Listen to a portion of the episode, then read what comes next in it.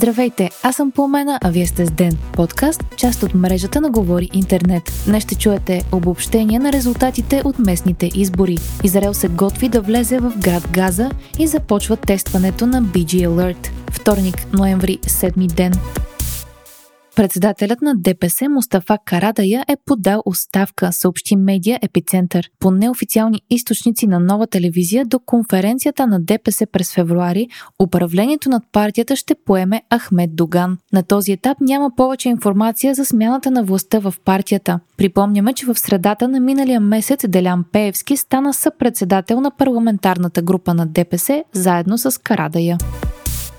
В неделя приключиха едни от най-вълнуващите местни избори в последните години. Трите най-големи града в страната осъмнаха с нови кметове, а хегемонията на ГЕРБ на местно ниво се пропуква. В София с минимална разлика и подкрепа от 48.2% спечели Васил Терзиев, подкрепен от Продължаваме промяната Демократична България и Спаси София. Опонентът му Ваня Григорова, издигната от БСП, събра гласовете на 46.9% от гласувалите софиянци. Обединението на Продължаваме промяната и Демократична България и Спаси София доминира и в битката за районните кметове. От 22 района в столицата, 17 ще имат районни кметове, членове от ППДБ Спаси София. В Пловдив спечели кандидатът на ГЕРБ Костадин Димитров, а срещу него на Балтаж се изправи и Вайло Старибратов, подкрепен от Продължаваме промяната Демократична България. Напукна прогнозите на социолозите, кандидатът на ППДБ във Варна Благомир Коцев спечели Балтажа срещу Иван Портних от ГЕРБ с повече от 10% преднина. В Русе спечели кандидатът на БСП Пенчо Милков. Новият кмет на Велико Търново е Даниел Панов от ГЕРБ.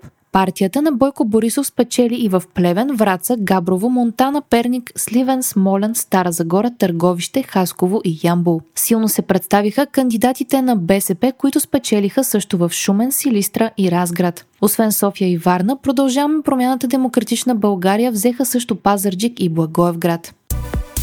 Въпреки, че изборният ден приключи и резултатите са ясни, вълненията продължават. От щаба на БСП и Ваня Григорова обявиха, че ще обжалват резултатите в София. Жалбата все още се подготвя и не е внесена, а според правни експерти може да отнеме на съда до един месец да я разгледа и да се произнесе по нея. Васил Терзиев смята, че няма причина да се притеснява, тъй като са получили много сигнали за нарушения срещу него. Григорова гостува в сутрешният блок на BTV, където сподели мнението си за кампания кампанията срещу нея. Когато хвърляш лайна, ти си лайномет. Повече за изборните резултати и анализ на ситуацията в страната можете да чуете в епизода ни Телевизия по радиото от вчера.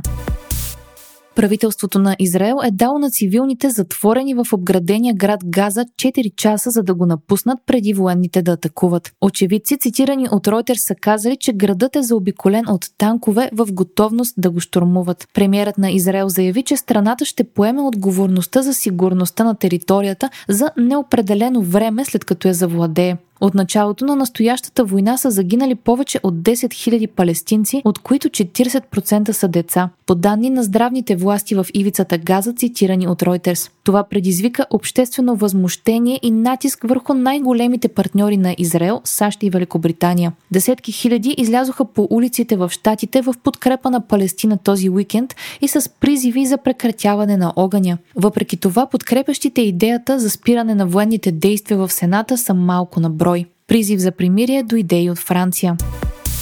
Започват тестовете на системата за ранно предупреждение BG Alert. Тя ще разпространява съобщения до населението при бедствия и извънредни ситуации чрез мобилните телефони. Тази седмица ще бъде проведен тест в Габрово, а следващата в още 13 области. 29 ноември е предвиден за национално тестване.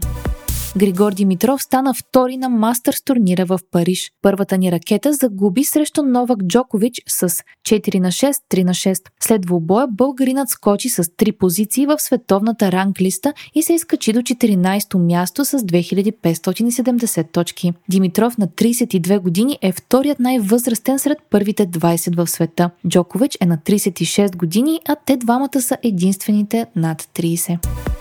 Вие слушахте подкаста Ден, част от мрежата на Говори Интернет. Епизода подготвих аз по умена Крумова Петкова, а аудиомонтажа направи Антон Велев. Не изпускайте епизод на Ден, абонирайте се в Spotify, Apple, iTunes или някое от другите подкаст приложения, които използвате.